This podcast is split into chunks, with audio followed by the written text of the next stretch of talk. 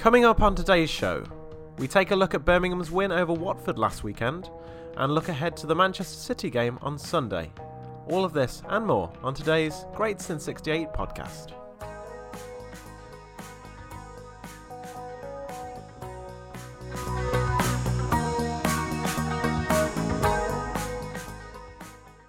Welcome everyone to another episode of the only dedicated Birmingham City Ladies podcast, Greats in sixty-eight, brought to you as always by dams and park dames dot co dot u k. I am your host Craig Hadley, going alone this week with Chris unable to make the show. Don't worry though, he'll be back next week to comb over the City result. We start this week's show by looking back at Birmingham's five nil friendly win over Women's Super League two side, Watford. In case you missed it, the club's Twitter account released the news of the friendly uh, on the Thursday prior to the game. So as always, keep an eye out on their social media accounts for the latest information. Moving on to the game itself, Birmingham announced a strong lineup with the likes of Ann-Kathrin Berger, Keris Harrop and Jess Carter starting the match. Goals from Lucy Quinn and Rachel Williams found the net before half-time to give the Blues a two nil lead at the break. Paige Williams was withdrawn halfway through the first half as a precaution ahead of the City game. Hopefully she'll be okay for Sunday after starting the season superbly. Next up, after the break, we saw Mark Skinner ring the changes with Emma Follis, Ann-Kathrin Berger and Sarah Mayling all coming on. It was an important moment for Sarah as it was her first appearance of the season, albeit in a friendly. Good to see her back. Substitute Follis then got a goal for Birmingham after a nice ball over the top from Rachel Williams. Then came the big moment for Blues. Another return. Bella Linden made a long-awaited return to action against Watford. She played last for Blues back in October of last year. The striker was in for a big afternoon, regardless of what happened next. And it was like she was never away. Two goals for the German international. Her first, a calm finish after breaking the offside trap. That was quickly followed by a second, which perhaps demonstrated just how much confidence the first goal gave her since her return. Birmingham's fifth goal, and Bella's second, was a chipped effort that flew over the keeper's head and into the net. What a way to finish off the game. Bella's back. And the W S L should be worried. There's no loan watch this week, with it being the international break this past week, but it will return next week as teams return to league action. If anyone is a budding journalist out there, I'm looking for a writer to cover loan watch for Dams and Park Dames website. If you're interested, email me at Craig, C R A I G, P, Hadley, H A D L E Y, at gmail dot com. So that's Craig P. Hadley at gmail dot com. While I'm on the same subject, if you're interested in writing for the website in any capacity, then don't hesitate to get in touch as well. The news this week involves a fixture change.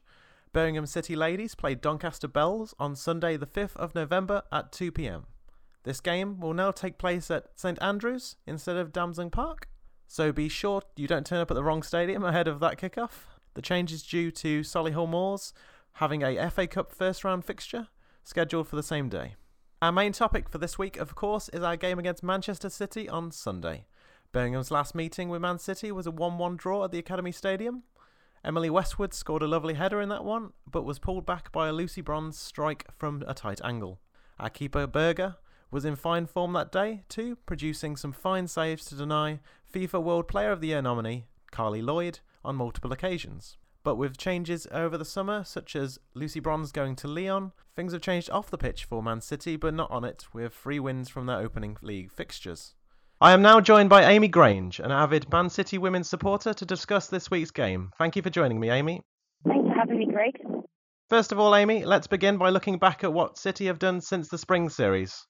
The club have made a few changes with the squad. Can you tell the listeners what Nick Cushing has done? Nick's brought in um, a few big names um, this season, which is something that we, we really were focusing on. It came to light in the last couple of seasons that we weren't really scoring enough goals, and, and that was definitely on Nick's agenda um, for for this forthcoming season. Um, he's brought in the likes of Claire Emsley on the wing, Maureen Bremner as a forward. Definitely improvements going forward uh, against our opposition. City are unbeaten all competitions so far this season, a six nil aggregate win over Sant Poten being their most recent win in the Champions League. How has the City side played so far this season? Obviously with how they did last season, it was a lot to live up to. Absolutely, last year was just an outstanding season for us. It's going to be really difficult to beat. We only conceded three goals per play, and, and we've, we've already done that so far this season, but I don't think it's something we should worry about. We're seeing more goals being scored, and that's, as I mentioned earlier, that was our push for this season. So we just continue and we, we just keep scoring the goals and keep winning against our opposition. You mentioned the the goals conceded. Obviously, they've conceded the same amount this season as they have last year. Do you think that the reason is they're trying to push more to score goals and as a result they're getting caught? Um, not necessarily. I mean, our defence line is still get used to each other's style of play, and, and perhaps that's the reason that we're that we're suffering a little bit on our conceding goals. But as I said, the extra goals that we're scoring are making up for it, and it's not a concern for any of our supporters right now. We saw former Blues and current City player Mel Lawley get her first senior England cap last Friday. Obviously a nice moment for everyone involved, as she has grown as a footballer over the years. I thought she played well after coming on. What were your thoughts on her performance and the England game as a whole? Mel Lawley is a fantastic player, and she didn't have a lot of game time, so it was difficult to, to assess her. The, the impact that she made, she did a really good cross into the box. Unfortunately, England could take a goal from that, but Mel Lawley's definitely an up-and-coming star, and, and we, we did take her from Birmingham, and she is just outperforming everyone's expectations right now. Looking forward to the weekend then. Uh, who would you say is the player to watch in the current City squad? Obviously, there's a lot to choose from. There absolutely is a lot to choose from. I could name every single person. I'd say you need to watch Claire Emsley. She's lethal on that wing. Definitely Birmingham needs to sort of watch, watch our wings, I'd say. And finally, what do you predict the score will be on Sunday? Oh, prediction. Um, interesting. Birmingham have always been a, a tough tough opposition for us. We saw that last season in Continental Cup and the season. So I'm going to go with three one win for City. The last few visits, as you say, to the um, Academy Stadium have been close ones. I'm personally going to go for one all. Thanks, Amy, for joining us this week, and I look forward to speaking to you again sometime in the future. Thank you, Craig. I also talked to Mark Skinner ahead of the Man City game, and this is what he had to say. Looking forward, it's uh, Man City next. Confident you can give them a good game away? I'm uh, confident we can give anyone a good game on our day, and we need to make sure we have our days more often by working hard in training. We just prepare for every team. That's all we can do, really, is prepare. So Man City, we know what they can do.